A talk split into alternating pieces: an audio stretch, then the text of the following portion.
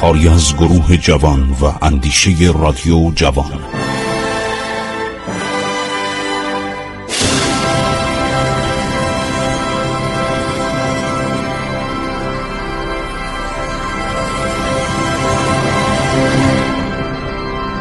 بسم الله الرحمن الرحیم.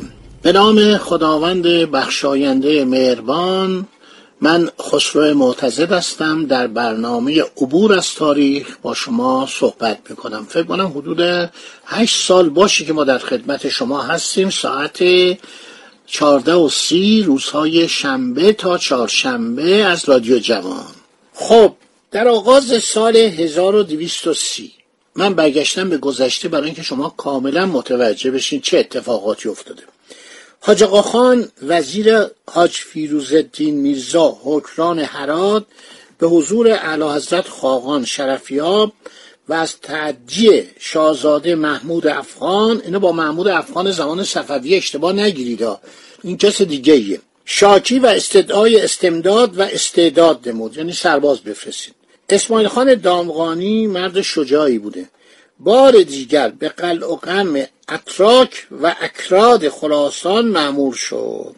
تاریخ منتظم ناصری. از اون دارم نقل می‌کنم. گردآورندش محمد حسن میرزا اعتماد السلطنه این کتاب در سه جلده در زمان ناصر شاه از سوی وزارت انتباعات تحت نظر محمد حسن خان اعتماد السلطنه چاپ شده. در سالهای بعد از انقلاب استاد فقید من مرحوم دکتر محمد اسماعیل رزوانی چندین کتاب عالی رو احتمام کرد بازنویسی کرد توضیح داد و اینا رو چاپ کرد که یکی از این کتاب ها سه جلد تاریخ منتظم ناصریه.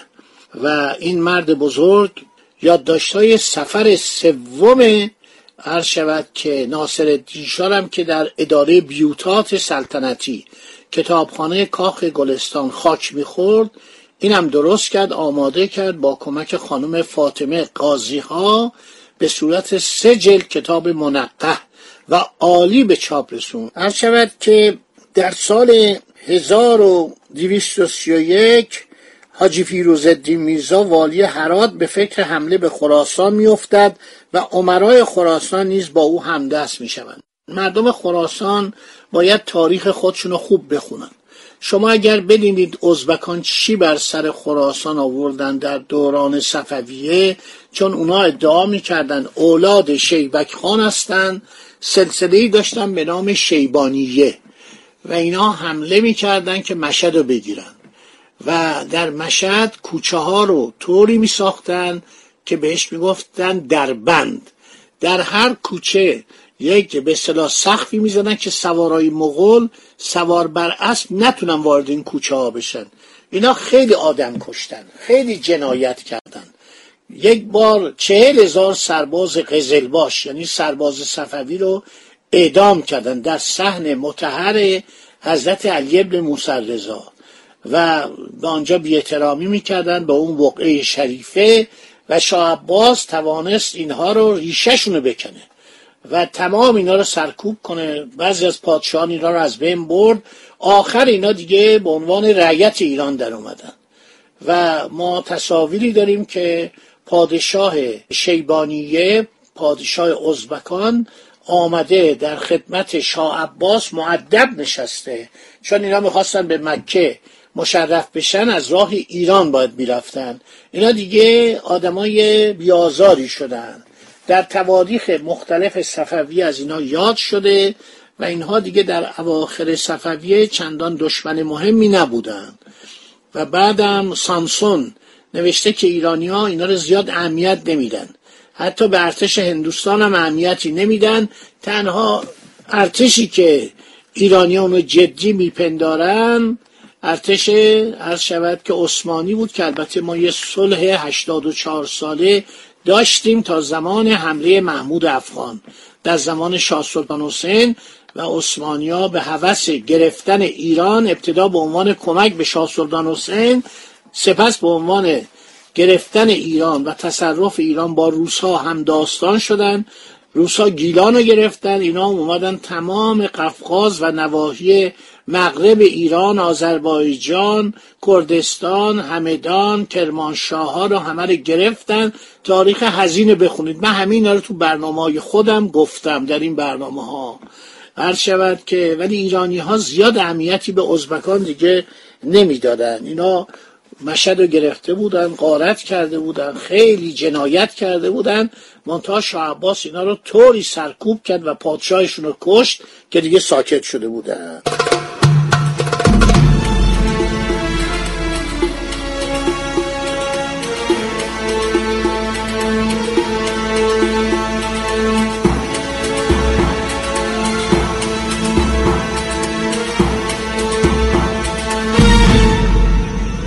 خیلی خوب.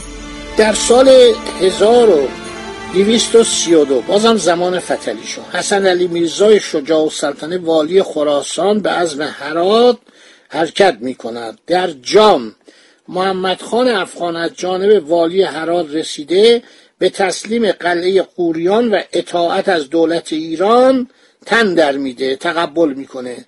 شاهزاده حسن علی میرزا چون اطمینانی به احوال او نداشت از جام تربت جام.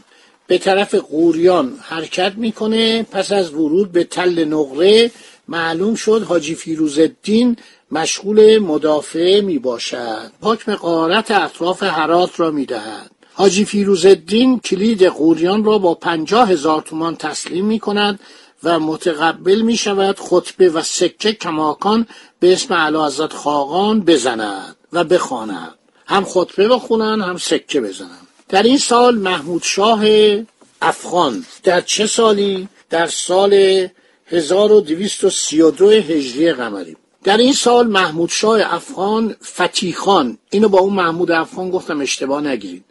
فتیخان وزیر خود را که مردی شجاع و بیباک بود به عنوان معاونت فیروز الدین میرزا به هرات معمور می کند او به هرات نزول کرده یعنی پیاده میشه. پس از ملاقات هنگام ودا حاجی فیروز الدین میرزا را بگرفت و به قندهار فرستاد. عمرای او را معزول و برادر حاج آقاخان را به غرب رساند و اموال او را تصرف کرد. ببینید همش علیه هم اقدام می‌کرد. اون پادشاه قندهار بود و یکی پادشاه کابل بود. هر کدوم اینا سعی می‌کرد این هرات رو از ایران جدا کنند سال 1233 هجری قمری میشه 1817 میلادی. اتحاد کاملی بین حکران کابل آسیای مرکزی خارزم عمرای خراسان علیه دولت ایران بسته میشه.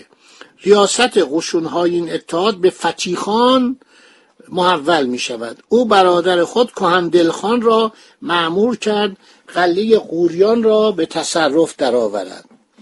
حسن علی میرزا والی خراسان به عجله تمام قشونهای خراسان را جمع آوری کرده به عده ده هزار نفر برای جلوگیری به سرعت به طرف قوریان حرکت می کند در نزدیک سرحد هرات به فتیخان برمیخورند که با چهل هزار نفر حالا اینا ده هزار نفرند قازم تسخیر خراسان است. در این جنگ قشون ایران مردانه جنگید و بر افاقنه شکست سختی داد.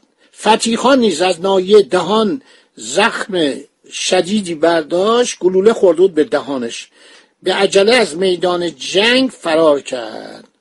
قشون ایران مزفر و منصور به مشهد مراجعت کرد و در این هنگام فتلیشا که در مشهد بود از سران سپاه قدردانی نمود. در این جنگ صاحب منصب فوج سمنان. اسم این یادتون باشه زلفقار خان. این زلفقار خان خیلی سردار بزرگی بوده زلفقار خان دامغانی. همونی است که بارها و بارها شکست داد قشون تراکمه و قشون افاقنه رو اینا که می اومدن با اینا می جنگید و اینا رو شکست می‌داد. حاکم دامغان و سمنان بود. صاحب منصب فوج سمنان مشاهده کرد که در اثر زیادی عده دشمن سربازان دارند فرار می‌کنند. از اسب خود پیاده شد و اسب را عمدن پی کرد. به سربازان گفت چگونه مرا گذاشته فرار اختیار می‌کنید؟ آنها سر غیرت آمده ایستادگی نمودن تا فتح کرد در تاریخ گرند واتسون از اینا یاد می‌کنه.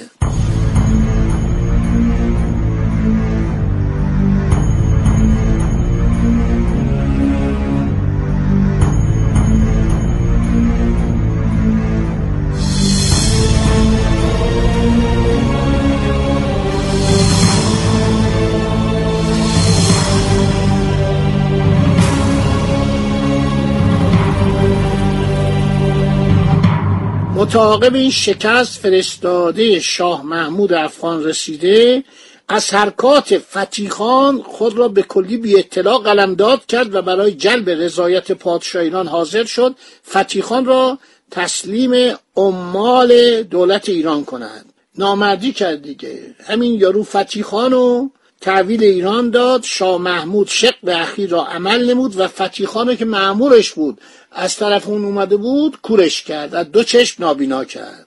در این موقع امیر خارز به قصد مساعدت با افغانها به حدود خراسان آمده بود. عدهای معمور شدند که او را نیز تعجیب کنند. پس از مجازات فتیخان برادر او که قریب بیستن بودند و ما بین آنها دوست محمد خان از همه رشیدتر و با تدبیرتر بود علم مخالفت را علیه شاه محمود بلند کردند و در اندک مدتی کابل را از دست شاه محمود به در آوردند در سال 1234 هجری 1818 شاهزاده کامران به دربار فتلیشا آمد. معروض داشت که بعد از فتیخان و مقید نمودن برادر شیردلخان شاه محمود از فرا به قندهار رفته است و پردلخان اسمای جالبی داشتن کهندلخان شیردلخان پردلخان اینا اسمای ایرانی بوده دیگه. پردلخان برادر دیگر فتیخان جمعی را در قلعه نادری دور خود جمع کرده و به مخالفت شاهزاده کامران میرزا برخواسته و برادران محبوس خود فتیخان و شیردلخان را خواسته است. شاهزاده کامران ناچار آنها را به پردلخان تسلیم نمود و در این حال برادران دیگر فتیخان که هر یک در صوبه صوبه یعنی مثلا هنگ صوبهدار فرمانده هنگ بودن و حاکم با اقتدار بودن از واقع آگاه گشته بنای تقیان را گذاشتن. باقی صحبت بمونه. برای برنامه بعدی امیدوارم مرتوجه شما عزیزان واقع شده باشه اینا رو من ناچارم بگم ها. اسما می‌بینید چقدر قشنگ پردلخان شیردلخان کهندلخان این همه ایرانی بودن دیگه. اینا ایرانی بودن هر شود که تقیانی می‌کردن بعدم انگلیسی ها وارد صحنه شدن. سعی کردن این افغانستان از ایران جدا کنن. به صورت یک صد و رادهی در مقابل روسیه تزاری امپراتور نیکولای اول بذارن. حالا بعدا جنگ نیکولا رو با انگلیس و فرانسه و عثمانی میگم که چه بلایی بر سر نیکولا اومد و دولت روسیه شکست خورد در نبرد کریمه و نیکولا هم بعد از مدتی مرد. به وضعی مجهول. نفهمیدیم چطوری شد. این در سن زیاد سنی نداشت. پنجا, پنجا چند سالش بود و مرد. خدا نگهدار شما با.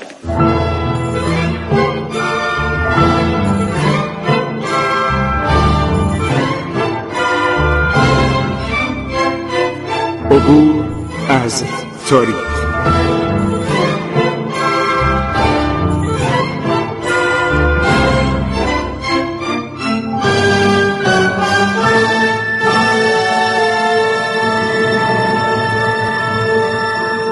ایران با شکوه. سرگذشت ایران ما به روایت خسرو معتزد